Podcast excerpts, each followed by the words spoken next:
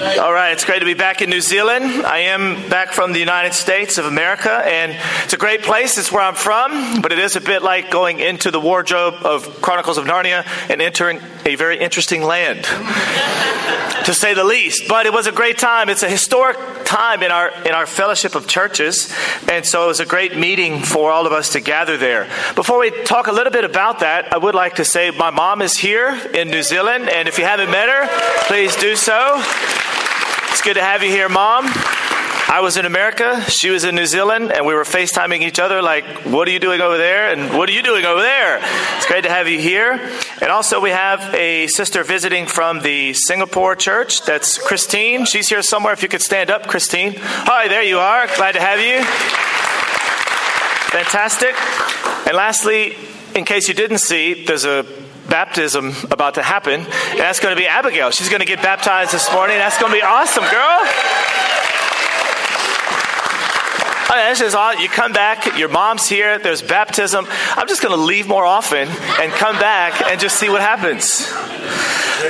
It is happening. Amen for all of that. So, in, in our fellowship of churches, we're, we're processing something called ICOC 3.0. So, ICOC, International Church of Christ. You may think, what, is our church an app? Does it need an upgrade? Or I didn't know we were in ICOC 2.0. But the whole point is, it's a very historic time for us to come together conversate about what it looks like to move forward together by faith. Because we're all over the globe.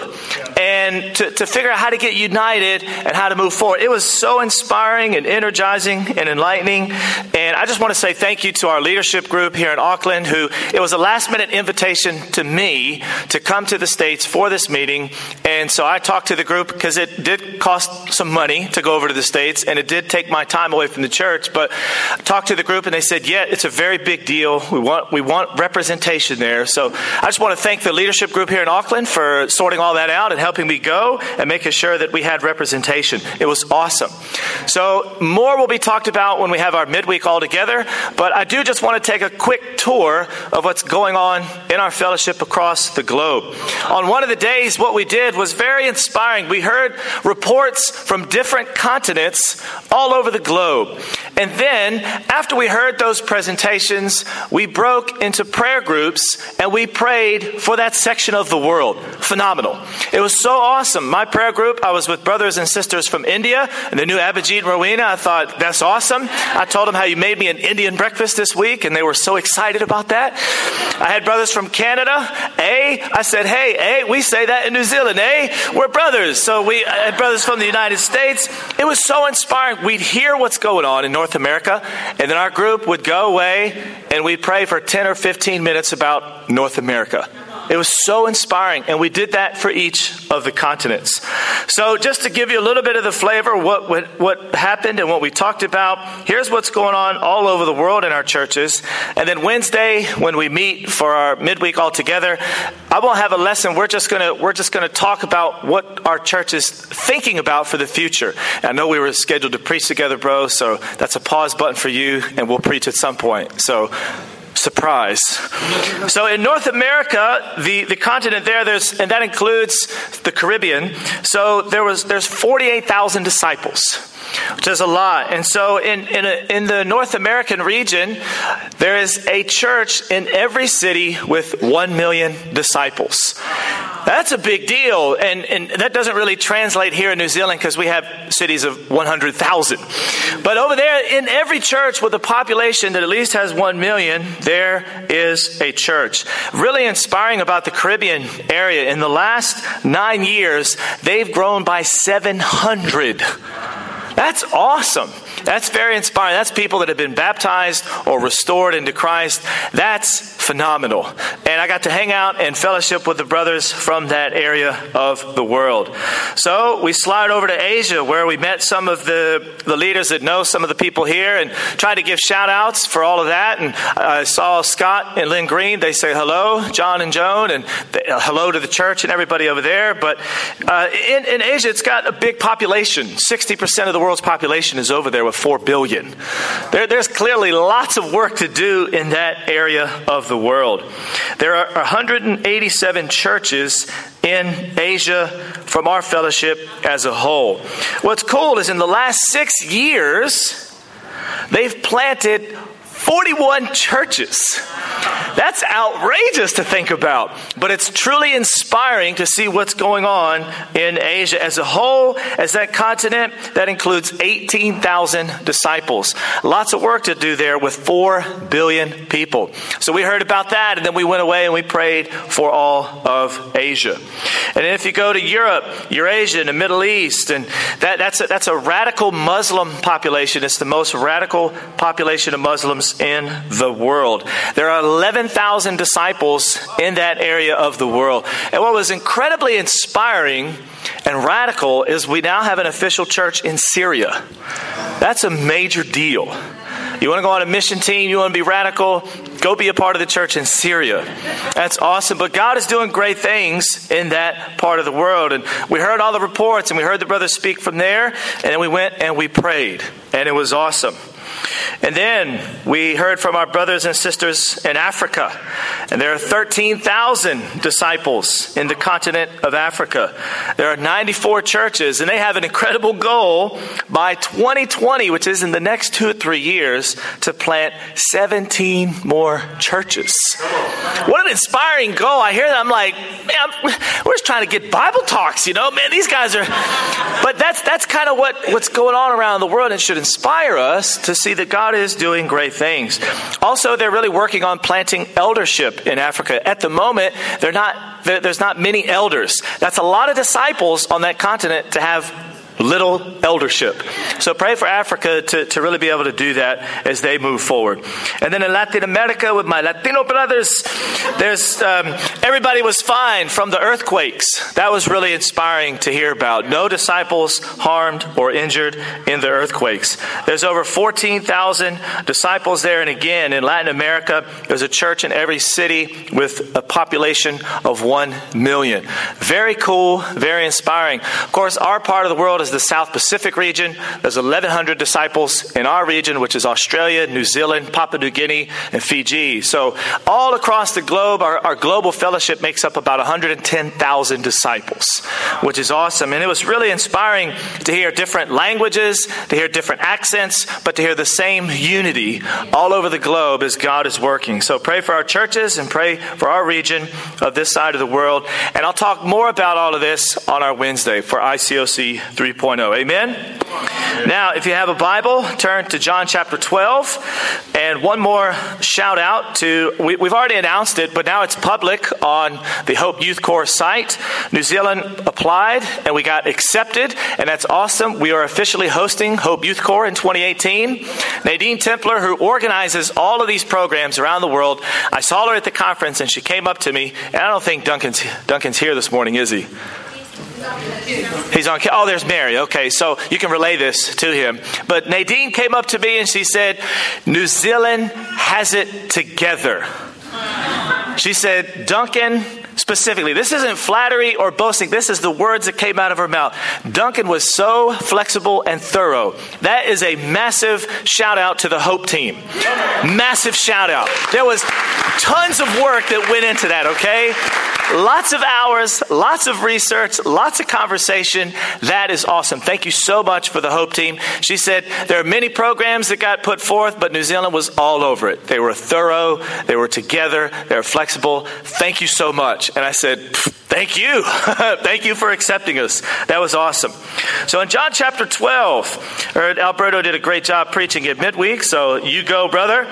And this is the continuation of that in John chapter 12.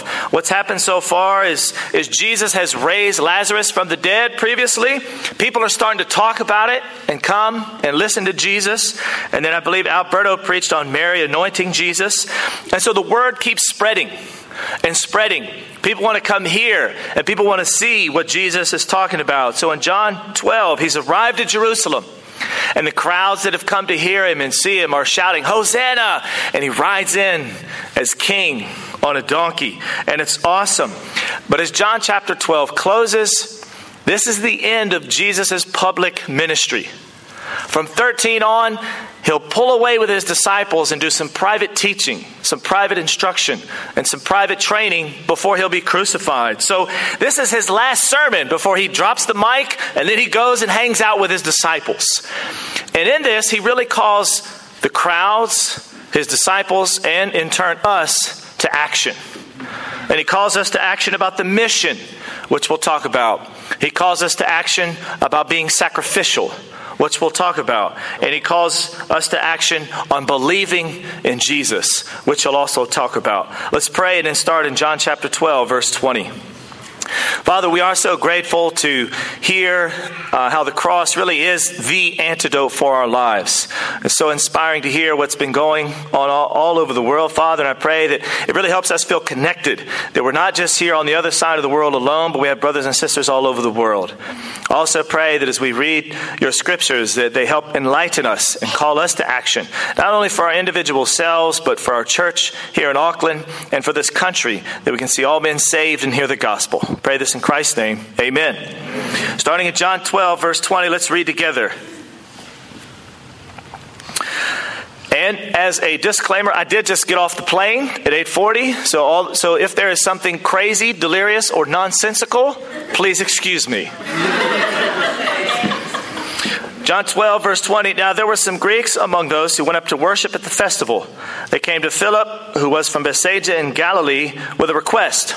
Sir, they said, we would like to see Jesus. Philip went to tell Andrew. Andrew and Philip, in turn, told Jesus. I don't know why Philip couldn't have just gone to Jesus. But in verse 23, Jesus replied, The hour has come for the Son of Man to be glorified.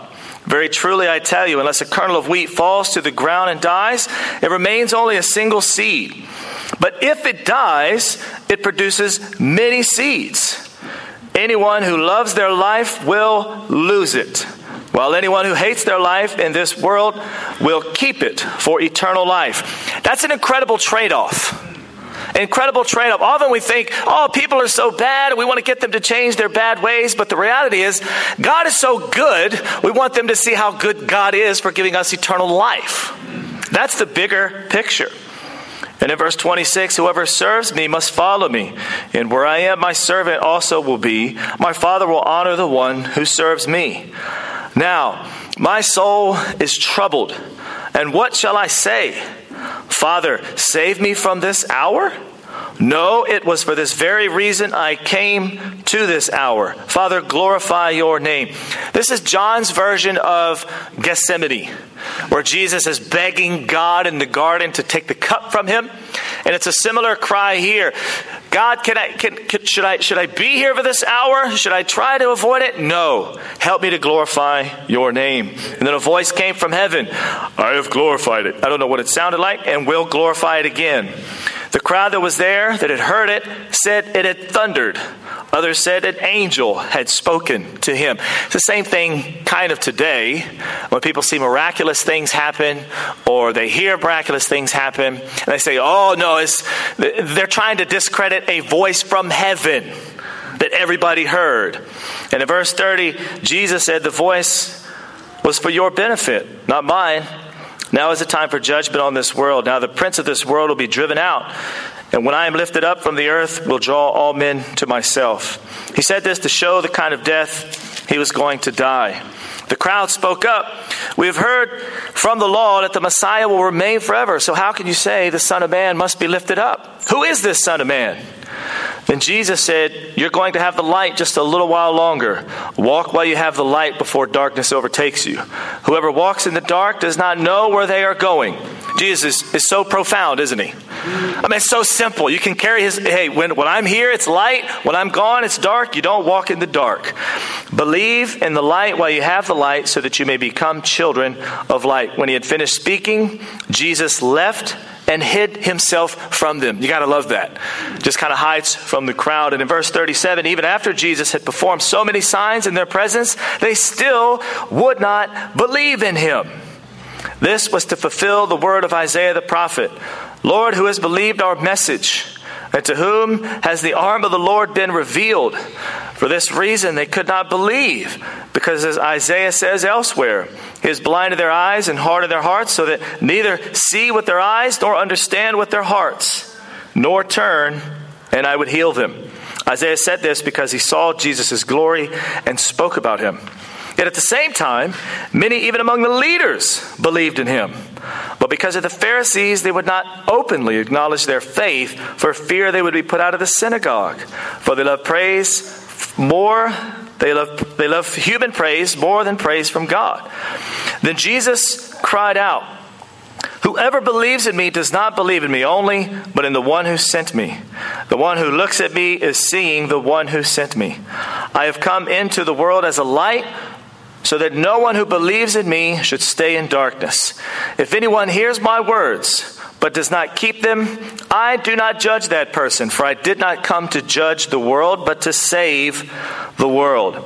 There is a judge for the one who rejects me and does not accept my words. The very words I have spoken will condemn them at the last day. For I did not speak on my own, but the Father who sent me commanded me to say all that I have spoken. I know that his command leads to eternal life, so whatever I say is just what the Father has told me to say. Three points this morning. Number one, the hour has come. That's, that's what Jesus says in verse 23. And if you read this story, it's a funny response to the question they have for Jesus. There's guys that want to see Jesus and they say, Hey, Philip, can you take us to Jesus? Philip talks to someone else, and they come to Jesus, and Jesus, they say, Hey, Jesus, we got some Greeks that want to see you. And he says, The hour has come. That it's just like, uh, you have to have like a decoder.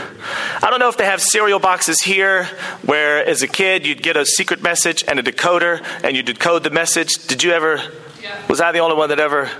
Okay, good. Tilly did. She decoded it. But I feel like sometimes walking around with Jesus is like that. You ask him a question and he says something cryptic or mysterious, and you have to, Jesus, how, how, how does that connect to the fact that these guys want to see you. What, what are you talking about, Jesus? And he says, The hour has come, and, and the scene here is a festival, and Jesus, his, his message is spreading, news is spreading, and now these Greeks want to see Jesus, and they approach Philip for a backstage pass. Hey, we want to see Jesus. They don't go to Jesus himself.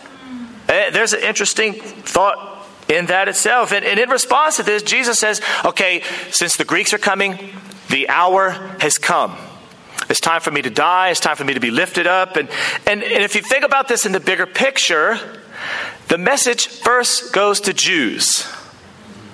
But then when he dies and he gets lifted up, the message opens to everybody. And so, in, with, with the Greeks coming to Jesus, he recognizes the hour has come. The mission will be open to everyone. No longer to Jews, but to Gentiles as well. The wall will come down. Now, the reason there's such hesitation for Gentiles to come to Jesus is in the temple, this is what the temple looked like, and those signs are real. They're still there today if you go to the temple. They say, Do not enter. Those signs aren't real, it's just for graphic illustration. But on the outside of the temple, that's the court of the Gentiles. If you're a Gentile, that's your hangout spot. If you're a Jew, you can go into the inner. You can't go into the Holy of Holies, but you can at least go inside. But if you're a Gentile, there were legitimate signs that said you cannot enter if you're Gentile. And so they couldn't. And so you understand the hesitation of these guys coming to Jesus. I don't know how he's going to respond. I don't know how he's going to react. I know there's barriers in the temple. That's actually what Paul is referring to in Ephesians 2:14. When he says that Jesus destroyed the wall of hostility. In the temple, there was a physical barrier separating Gentiles from God. Jesus rips it apart on the cross, and now everyone has access to God. And so when these Greeks come, this is Jesus interpreting the bigger picture and saying, The hour has come. The wall is coming down. Now, in Chicago, I got to meet one of the brothers that I was converted with in the same year in Atlanta, Georgia. and he went on to plant a church in South Carolina. Now, this is a photo of a bowling alley in South Carolina in 1968. In 1968, a group of black men went to this bowling alley. They would not let them bowl, they protested. The protest goes to the university, and all this results in three black men being shot and 27 wounded. And it all started at this bowling alley in 1968. Now, brother from Georgia named Scott Kirkpatrick, 49 years later in 2017, goes to this same city in South Carolina with a group of his friends, and, and they're scouting out the land to plant a church. All right? And as they scout out the land, they're looking for a venue to hire. And where do they go but the bowling alley? Now, Scott is a big black man. He has no history. He is unaware of what happened at this bowling alley. So they go to the bowling alley and they try to hire the venue, and the bowling alley rejects them. Is what is going on? So they talk around town. They say, Are you unaware of the history at this bowling alley? And so they talked through it all and it worked out. And, and finally they say, okay, you know what? We'll let you hire this bowling alley for your church service. Now, what's crazy is a kilometer down the street, there are two churches on either side of the road. One is all white, one is all black. And here they are in the middle. They're trying to hire out this bowling alley to have a church service. They went out to the city, they shared their faith with heaps of people, they prayed, they fasted.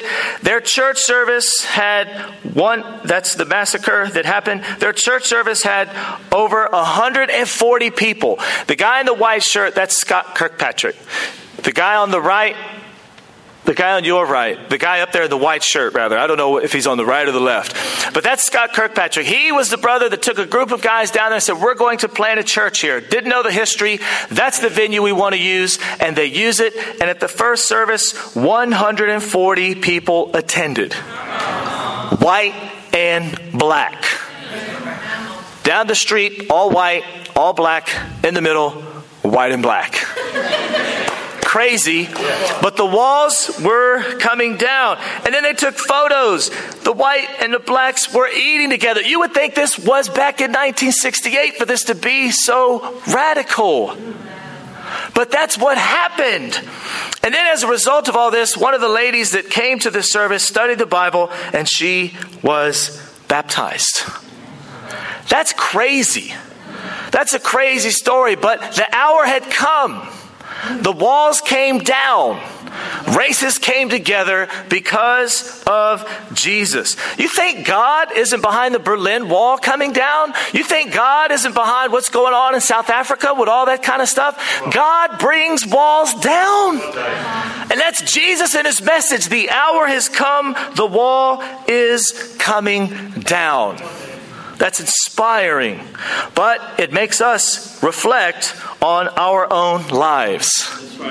Because just like those guys, people have hesitation in coming to Jesus. How is Jesus going to respond? How is Jesus going to react? What does Jesus think about homosexuality? What does Jesus think about how I spend my money? What does Jesus think if I do this? What does Jesus think about politics? People have lots and lots of hesitation.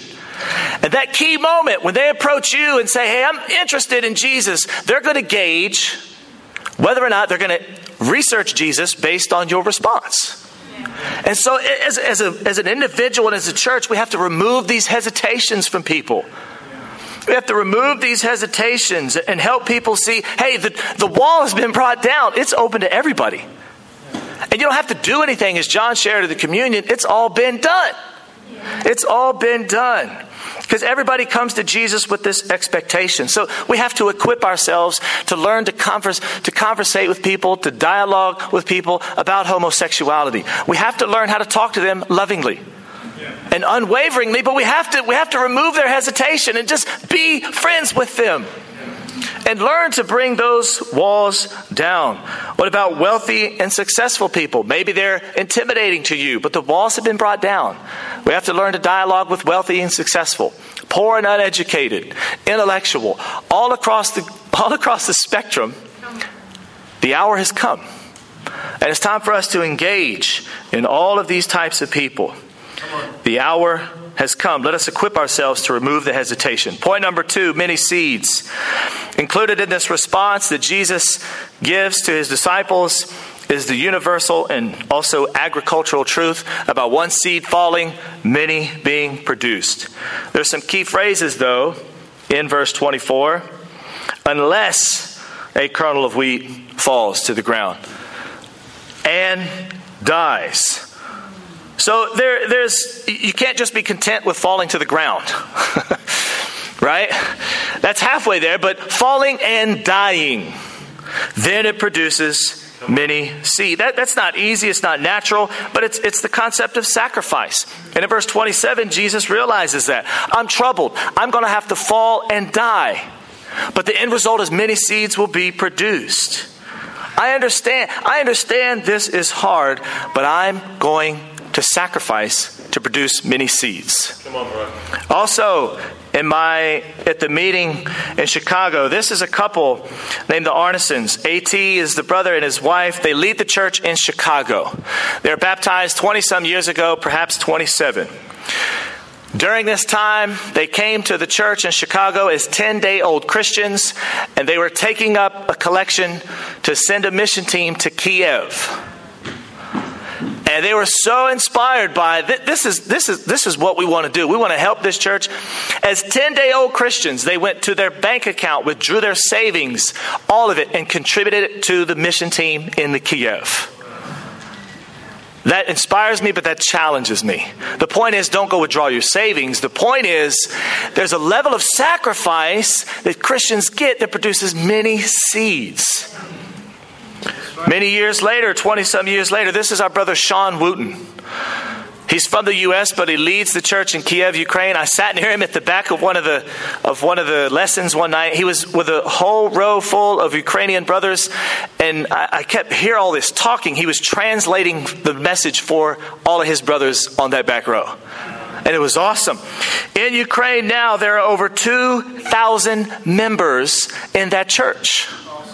But it started with this concept of people wanting to sacrifice, of people wanting to give, and it produced many seeds. Again, that's, that's how the gospel works. When we die to ourselves and we fall to the ground and die, it produces many seeds. But are we choosing to sacrifice? Are we choosing to sacrifice? Are we still falling to the ground, dying and producing many seeds?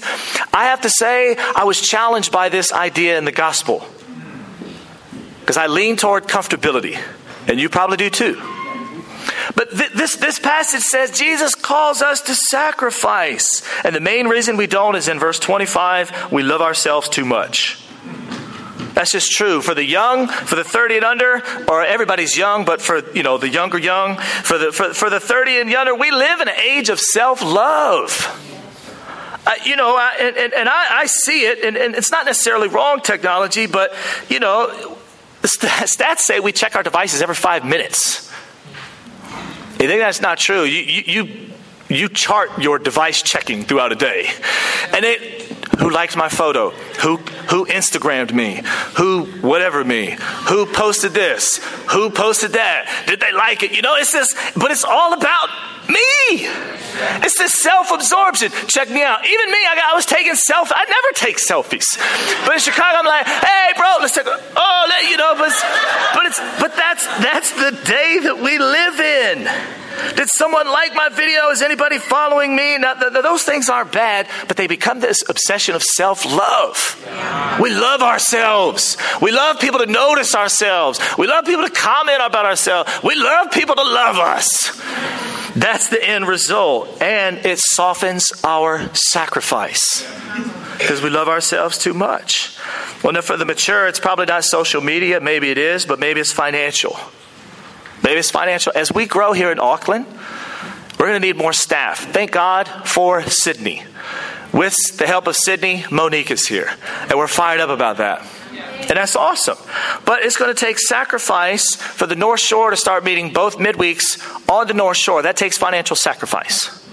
It's going to take financial sacrifice because when we grow to 150 and 200, we're going to need more staff members. And that's going to take sacrifice. When we talk about missions and we collect missions, that takes sacrifice. If we want to plant a church somewhere in New Zealand within the next three to four years, it's not going to naturally happen. It requires sacrifice. And there are seven cities in this country with a hundred thousand. Auckland can be that hub, but we must sacrifice. There's a lot of prayer and there's a lot of fasting, but it takes sacrifice. Third and lastly, genuine belief. The last section, starting in verse 37, addresses this idea of believing. And Jesus kind of generalizes it in three groups verse 37 and 38. Those people choose not to believe. Even after they had seen everything Jesus did, they still would not believe. That's a choice. Even though when Jesus preached, their heart got harder, they were responsible. They chose not to believe. Even after they saw the water turn to wine, even after they saw the bread multiplied to 5,000, even after they saw the blind man suddenly see, even after they saw Lazarus raised from the dead, they still refused to believe. And Jesus says, hey, th- th- those type of people, that's a scary position. Now, if that's you, if you're curious in Jesus and you find yourself in that position, there's time to repent. And I call and encourage you to repent of that kind of belief. But Jesus says there's people that just choose not to. And, and that's a scary thing. In verse 42 and verse 43, there's another type of belief. And this is probably where more church members fall in. It's kind of borderline belief. At the same time, many, even among the leaders, believed in him, but because of the Pharisees, they would not openly acknowledge their faith for fear they would be put out of the synagogue. So they somewhat believe, but they're scared of their popularity diminishing or losing their position, so they just kind of remain on the borderline. I believe, but I'm not going to openly talk about it. And I think that's probably the danger of, of church members is us having a belief that's that's generic in Jesus, but not being openly, uh, not being open about it. Yeah. Not being public about it for fear of popularity or losing position or whatever. And, and, and, and, and there's pressure. All of us are under some pressure to what are people thinking about me. But Jesus says, John is, the, the author is commenting, there's, there's this group of people that doesn't believe, there's kind of these borderline believers, and, and we don't want to be like that. We want to be like the last group in verse 44 through 50. They're genuine believers. They see the big picture. They know Jesus comes from God. And that's, that's kind of sim- simplistic for them. I know you're Jesus. I know you're from God. I may not have it all figured out, or I may not be able to decrypt your cryptic messages, but I believe you're the man. And I'm going to follow you. I'm not blindly trusting you, but I, I want to study it out. I want to figure out who you are, but I genuinely believe. I'm choosing to believe. I'm not going to be on the borderline. And it propels us forward. Belief propels us forward. That's what verse 45 and 46 talk about. You don't stay in the darkness anymore. When you believe, you act, you come forth, you start to do things. And that's awesome. You take action. In the next three to four years, I think our church needs to hire more staff and plant another church. But I can't be the only one believing that. We have to believe that as a church. And I know we do believe that as a church, but it takes all of us moving forward. I want all of our ministries to be healthy and sound, and, and I believe they will be. And I want all of our families to be healthy and sound. And, and, I, and, and then I want us to be, instill this belief into our children as they come in the door. Yeah. That we can make a difference. I believe in the next 20 and 30 years that we should have a church in every city with 100,000 in New Zealand. That's a realistic, faithful goal. Yeah. But it takes sacrifice and it takes faith. In other countries, there's one church in every pop city with a population of one million. Hey, we've done that. Check. We're here, baby. That's us too. But there is more work to do. Will we believe that as a body? Will we believe that as a church? I want our ministries to be so. I, I, want, I want our teen, our uni ministry to be the fastest growing ministry in the church. And I believe it can be, and I believe it ought to be. I believe in the future, I want to see Leopold leading a Bible talk. I want to see Otis leading a Bible talk. I want to see Cole leading a Bible talk.